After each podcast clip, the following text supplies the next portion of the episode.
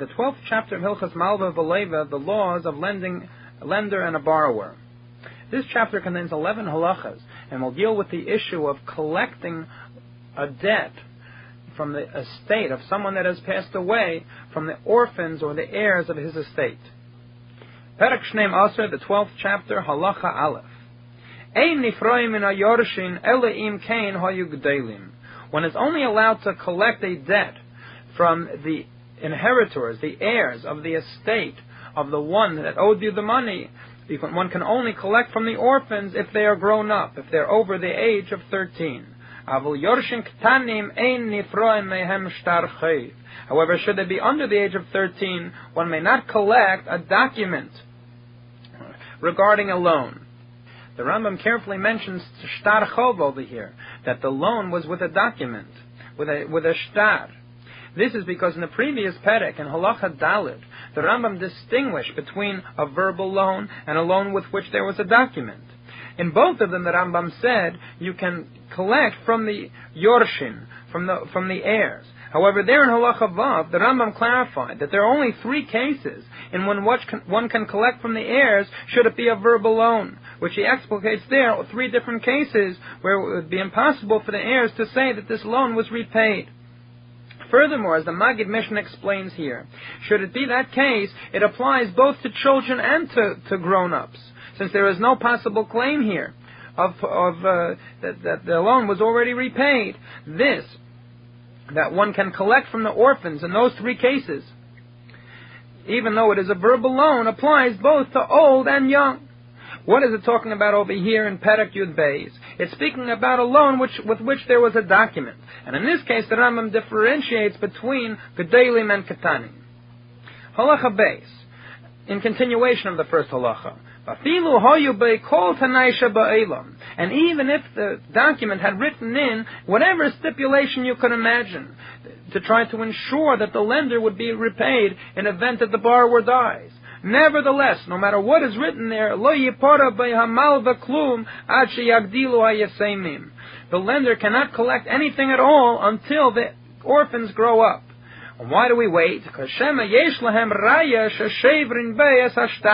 Perhaps they will bring some proof which can ruin this document and show that the document is false or does not apply. Whereas when they are young, they would not be able to do so. Therefore, we wait until they are grown, until they're over the age of 13, to give them a chance to disprove this document which is against them.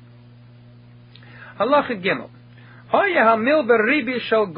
Let's say the money which was owed was a loan which their father had taken out from a non-Jew, and the non-Jew was collecting interest on this loan. So through delaying repayment of the loan until they grow up, the orphans will end up losing a lot of money because interest will continue to accrue, and they could perhaps lose the entire estate as a result of the tremendous interest. And we see that the interest is consuming their property. In such a case, we appoint a guardian for these orphans, and they are allowed, meaning this guardian is allowed to take charge of the property of the orphans. He can sell this land or any of the belongings of the estate and use it to pay off the debt in order that the interest should not continue to accrue. In the rest of this halacha and the next halacha, the Rambam will deal with a case of a woman who is claiming her ksuba, the rights for her marriage contract, from the estate. To properly understand these halachas, we will have to give a little introduction from what the Gemara says regarding why we should allow the woman to be able to collect something from the estate of the orphans. Since she has no part in it, the children have the part in it. The Gemara gives two reasons why she should be allowed to collect. The first reason the Gemara gives is because of mezenes, in order that she should be able to eat. However, the Gemara points out that it is only in the case of an almana, in the case of a widow, is she allowed to take from the estate for her food. In the case of a grusha, a divorced woman who also has the right to her ksuba, she is not allowed to take from this estate for her food, for mezenes, because she has no right to it. She was already divorced, and the husband had no responsibility to support her. The Gemara, however, brings a second reason, mishum china, the word chen, and for the literally the grace of the woman. In other words, in order that she should be more charming and more attractive, because she has some money with her also. Perhaps then she will be able to find a husband more easily, since she is not in a state of abject poverty. Both of these reasons are brought. According to the first reason, only an almana, a widow, would be allowed to collect, and not a divorced woman. However, according to the second reason, mishum china, both of them would be allowed to collect, because both of them are in need of this chen, of this extra charm, so they should be able to find a husband quickly. As we will see, the Rambam will primarily rely on the second reason, and therefore apply this law not only to an almana, a widow, but a grusha, a divorced woman. And so too, just as we intervene in the case where the loan was taken with a non-Jew and interest is accruing, we intervene even though the orphans are underage, so too with the woman who was claiming her ksuba, the money promised her in the marriage contract. Bein almana, bein grusha, whether she is a widow or divorced, mamidim lahem apetrupis. We appoint a guardian for the orphans, v'niz kokin mishum chen ha'isha, and they are also allowed to take charge of the property for the second reason we mentioned, because of chen ha'isha, in order that she should be more charming, in order that she should have a little bit of money to use for a dowry or whatever, in order that she should be able to marry someone else. And therefore, since the main reason is because of chen, im kavta isha, the nisa, if the woman hurried up and found herself a husband and she got married, and afterwards she comes to claim for her ksuba from the belongings of the heirs. In such a case,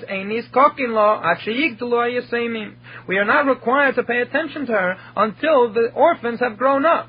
Because first of all, she has no right to any food, any mazenes, at least in the case of a grusha. And as the Rambam explained in Hilchas Ishus, the same thing applies to a widow after she has been married. She no longer has any right to the food, getting food from the estate. And furthermore, you're worried about chen. You're worried she should have money, she should be able to get married. You don't have to worry about that now either. V'harin nisa, she's already married. So what do you have to give her money to find a husband? She found a husband already. So now there's no reason to give her any money from the estate. And therefore she's like any other balas chayv. Anyone else that is owed money from the estate, she must wait until the orphans grow up. Halacha dalet. However, hayru miktus hagainim, some of the gainim have ruled she'im hayu hanachasim keneged aksuva bilvad oipchusim mimena, should the amount of belongings in the estate be just enough to cover the price of the ksuba, or less than to cover the price of the ksuba. In other words, should the woman recover this money, the orphans will have little or nothing left. In such a case, ein nizkakin la, we are not required to pay attention to her demand. Because over here there is no good whatsoever that can come to the orphans. What is the idea of this chus for the orphans here? Because the Ga'anim decide like the first reason in the Gemara. The only time we say that we intervene to sell the belongings of the orphans in order to pay off the ksuba, only in order that the belongings should not decrease in price as a result of having to pay for her food.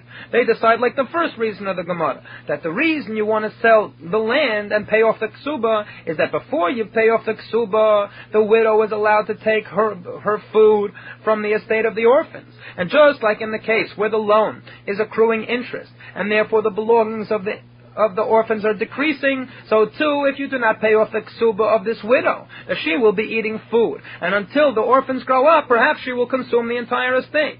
They learn, the Ga'anim, that the whole thing is for the good of the Yesemim, of the orphans, to keep the estate from dwindling.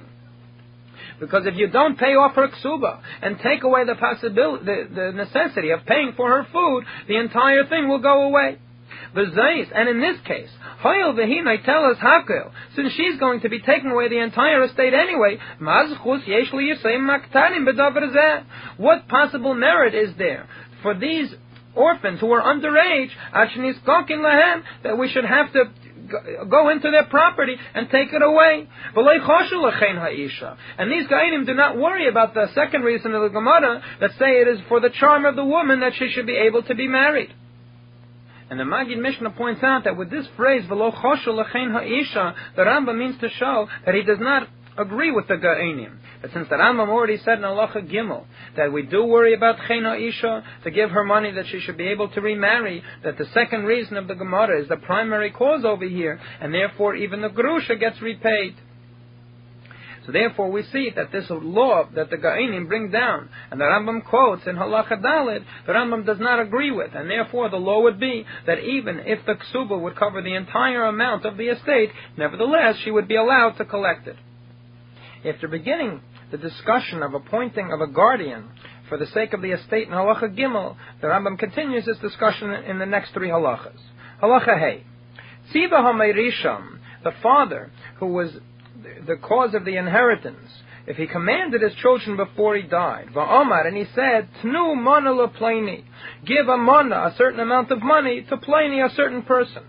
In such a case, there could be a dispute that even though he said explicitly that he should be given a mana, there still could be a dispute as to what kind of mana he meant, because there are different types of mana. There could be a mana tsuri, which is worth 100 zuz. There's a mana shel medina, which is only worth 12.5 zuz. Which one did he mean? Since there is a dispute, that you do go to their property to take out a mana, but only after you have appointed a guardian to claim for them that the lesser amount was what was meant. This is only if the amount was not clearly specified. However, Omar Tnu Mana Zela Plaini, if he said give this particular mana to him, or he saw the Zula Plaini, or this particular field, and specifies which field he means, Naisnin, then you give it immediately. There is no need to appoint the guardian since it's clear what the father meant. Halachavav. Nimsus Karka Shaina Shalahem. Let's say we find that some land does not belong to them, does not belong to the children. The claimant says that it was stolen, that the father who had now passed away stole it from him. In such a case, we have no proof that it belongs to them. And therefore, Niskokin Lahem, we immediately, even though they are still underage, we listen to this claim, Umamidim Lahem Apatrupas, we appoint a guardian, Litain Velodin, to make the claims for them and to stand in judgment. And Nim Nimsus Kzula Machzirim Aisala Bailao. Should it be found in judgment that it was indeed stolen, then the land is returned to the original owner. This is an exception to the general law that we do not interfere with the estate while they are still underage. Since in this case it's possible they stole it, one nevertheless appoints a guardian immediately and takes the property away. And so too, a minor who took his servants and by force activated them, and he went into the field of another and conquered the field, literally conquered it, he took it into his own possession. In such a case, we do not say let's wait until he grows up before we bring a claim against him and try to reclaim this property from the minor. But we take the property immediately away from him. Let's say he would have a proof that it's really his. He still has a way of getting it back. When he grows up and turns 13, if he has witnesses, he can bring his witnesses, and should they be valid, then he will be able to reclaim the land afterwards. But since we see here clearly that he has taken it away by force, we nevertheless judge him, even though he is a minor. This was all in the case where it was possible for the claimant to bring a claim that the land was stolen. But halacha zayin, karka shehoyesa becheskas ketanim, land which was within the possession of the youngsters, meaning the heirs to the estate, meaning that it was clear to everyone that their father at one time owned this field, and there was clear proof for it. Along comes someone who says that he bought it from their father. And he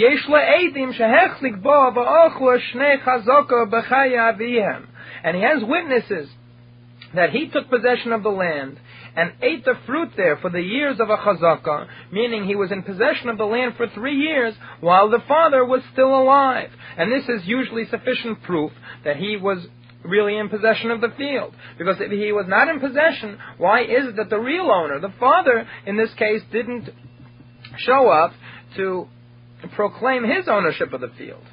In such a case, even though it seems that this person has a good claim, since it's clearly within their possession, we do not take it away from their possession until they grow. And what is the reason? We can never accept testimony unless the person being judged against is present. And a child, it is as if he is not standing here, since he is unable to make his claims and he has no legal bearing in the law. Even if he is present, it's considered as if he's not there. And since he's not there, we cannot collect testimony against him. Apparently, the reason we apply the principle in this case and not in the previous halacha is that since over here at least there is the chazaka that the land belongs to them, we cannot bring a judgment to take it away. Whereas in the previous case, we don't even know to begin with whether it belongs to them. However, when does this apply that the claimant cannot bring him to judgment? Only when the only evidence he has of his possession of the field or witnesses that he has used it for 3 years. However, if he can produce a document that he bought it from the father, in such a case, he must bring the document to court and validate it as to its authenticity. And then he can take the land away from them after a guardian has been appointed, since he has clear proof by means of this document. Halacha ches. From here to the end of the Perek, the Rambam deals with the actual procedure in those cases when the land of the orphans, which they inherited, will be cashed in to pay back a debt. What is the procedure that the Beis Din sells the land? Halacha ches. Keshenizgokin Beis Din lemichse yisoymim limker. When the Jewish court comes to take hold of the possessions of the heirs in order to sell them, first they estimate the value of the land,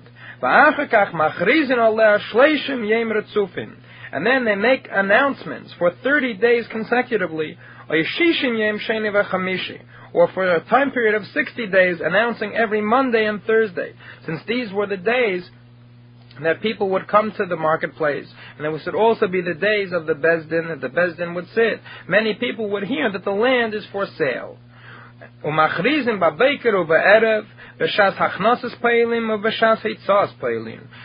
it twice each day, once in the morning when the workers are beginning to work, and once at night when they are leaving their work. And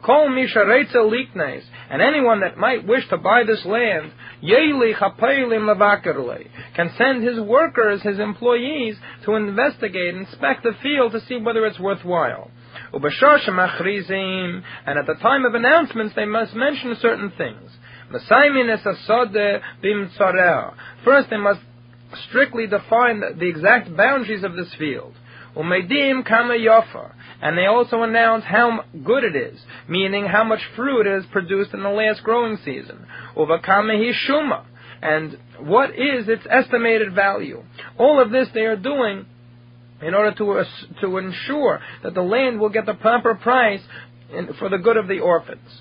Also they announce, what is the purpose of its being sold? In other words, what is it that the heirs need this money for? Is it being paid? Being used to pay off someone that they owe money to, that their father owed money to, or is it being sold for the ksuba, for the marriage contract of his wife? What should be the difference as to who is actually getting the money? There is a difference. There are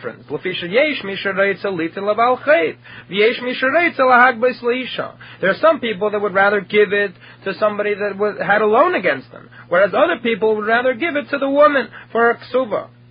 What should be the difference between these two things? The Gemara explains, some people would rather give it to someone that had lent the father money, because since he is a businessman, businessmen are not so careful about the quality of the coins. Since they're constantly doing business, they'll take broken coins or imperfect coins and so on. Since the condition of the coins was of great relevance in those days, since they went primarily by weight. So if a person had a lot of these coins, he would prefer to buy a field from somebody who was a Baal Chayv. Whereas other people would rather sell it to a woman. That she is not going to invest the money, she's going to use it for food. Therefore, she's not going to demand it in one lump sum. She will also accept it a little bit at a time. So this would be a further incentive for somebody to buy the field if either they had gold broken coins, or if they wanted to pay a little bit at a time, they would have more incentive by knowing who it is that it's being sold to. Halacha tes. When you write the hadrachta, and hadrachta is the writ, the document, which is the official document the court provides to show that one is allowed to collect the debt from the property of the orphans. When you write such a document, al nechse yesemin, on the possessions of these orphans, ben g'deilim, ben katanim, regardless of whether they are grown or minors, kaisvin bo, you must write the following. Vikarno, that we recognize shanachosim ha'elu, that these belongings heim shal ploini hameis belonged to this certain person who died. They must specify that it's hanachosim ha'elu. They're not allowed to write that everything belonged to him. They must specify which things they're talking about. V'imlei kosvu kach, and if they did not write this, harei hadrachta zu psula, this writ is invalid, and therefore v'ein eichlin ba'peres. The person that bought the land based on such an hadrachta is not allowed to use the lands and consume the produce. Even after all of the announcements have been fulfilled, the whole 30 or 60 days has passed, still the one that buys is not allowed to consume the produce of the field. Halachiyut. If the court sold it without making these announcements, nasu kamishato bidvar mishnah. The law regarding this as with someone that made a mistake in the Mishnah, since it is explicitly described in the Mishnah in Erechin that the Bezdin must make these hachrazes. If they did not do so, it's like tos bidvar mishnah. And what is the law in that case? They must sell it a second time after having made these announcements. The law is that in Tosbet Devar Mishnah, it's such a bad mistake that it's like no judgment was entered in the first place. It's going against the Mishnah. It's as if they said nothing at all. It was such a gross error. So therefore, even though it might have been sold the first time by the court, since they did it without hachraza, they must resell the land a second time. Ubezdin Shemachru, and a court that sold land, ha'achrayes al ha'yusemim. Achrayes, the spies on the orphans, on the heirs. In the event, for example, that the orphans owed money to someone else, or their father owed it to someone else, and that person will come and grab this piece of land, it is considered that the one that bought it based on the announcements of Bezdin has been bought it with achrayas, with responsibility, and therefore should the field be taken away from him as a result of a previous debt on the part of the orphans, he nevertheless will be able to go back to the orphans and reclaim his money, since it is automatically assumed to have been a sale with achrayas. And now the final halacha in the perek, halacha yud aleph. If they're saying in halacha yud that if the Bezdin did not make hachraza at all, they are called ones that have made a mistake in a Mishnah, and therefore the sale must be done all over again from the beginning. The final halacha deals with cases when the Bezdin made something of a lesser mistake. And we'll deal with four different cases. First case, halacha yud aleph. Ubezdin she'achrizu k'roi. If the court made the announcements in a proper way, ubodku yofa yofa, and they made a good investigation of the field, v'diktiku bashuma, and they were very exact in determining its estimated value. Should they have done this properly, afo pishato, umochra shevamono b'masayim, or masayim b'mono, even though they should have made a mistake in the sale and sold something worth 100 for 200, or something worth 200 for 100, nevertheless, harei mechram kayom, the sale is still valid. As the commentaries explain, that even though it was sold for a different price, it could be as a result of the different market pressures, not as a result of their improper determination of the estimated value. Incidentally, many of the commentaries point out in Machlokes whether this only applies if there is a difference of 50%, or whether if it's more, in this case it would invalidate the sale. And the Rambam uses these examples of 50% as exact examples, whereas they are the maximum. Should it be more, that the deal is nullified. This is all the first case, that the Bezdin did everything properly. Now the second case. Avol im lo bodku b'shuma. If, however, they did not investigate it to determine the proper value, below cost will we get us bikaidus, and they did not write a letter reflecting their investigation, shehidiktu kashuma ba'achroza, which indicates the exact estimated value and all of their announcements. So in other words, they did not do their job properly. V'to, and then they made a mistake. In such a case, that they overcharged by a sixth, for example, something worth 5, they charge 6, or they undercharged by a sixth, something worth 7, they charge 6. In either of these examples, since the mistake was more than 1/6, mechram batul, the sale is invalid. But pachas mishtus, should the mistake have been less than 1/6, mechram kayim, the sale is valid. Since the custom is that things which are less than 1/6, people are not necessarily careful about, they are not makpid, that this should invalidate the sale. And now a third case. And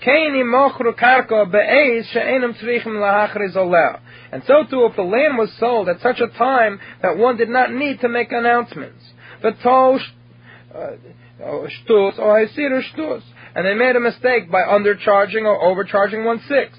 So too in these cases, should it have been more than 1/6, the sale is invalid, even though they might have made an announcement. Because in this case, since the announcement was unnecessary, it's as if they didn't make the proper announcement. There was no announcement possible over here. Therefore, should they made a mistake of more than 1/6, the deal is nevertheless invalid. However, pachas mishtus, should it be less than 1/6, mechram kayim. In this case, the sale is valid.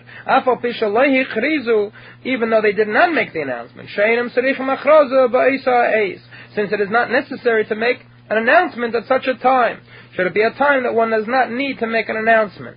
Since it is such a time, as long as it's less than 1/6, the sale is still valid. And what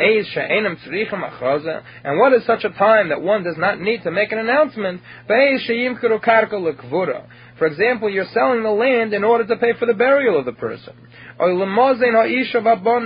or to buy food for his wife and children, or to pay the taxes of the king. In any of these cases, it is not necessary to make an announcement, since these things are so necessary and immediately necessary. Since we cannot waste any time with such important matters, we do not necessitate announcements, and the land is sold immediately. Since no announcements were necessary in this case, as long as the mistake was less than 1/6, the sale is still valid. And now the final of these cases of this halacha. So too, if the court is selling different articles, different things which do not need announcement. Should their mistake have been more than 1/6 or more than 1/6, in that case the sale is invalid. Should it be less than 1/6, then it is still a good sale. And the following are matters which one does not need to make an announcement about. 3 things: havadim, v'hashtores, v'mataltulim. Servants or documents or movable objects. Should one sell any of these 3, it is unnecessary to make an announcement. Havadim. One does not have to make the announcement regarding servants, because perhaps the servants will hear that they're going to be sold, and they will run away for fear of coming to a new master. When it comes to documents and movable objects, one does not make an announcement, because perhaps they will be stolen. When everyone hears that these orphans have documents containing money one can collect money with, or they have movable objects, we have to be afraid that thieves will hear and come and steal the money, the movable objects, or the documents. Therefore, when it comes to these 3 things, servants, documents, and movable objects, their value is estimated in the bezdin, in the court, and they are sold immediately.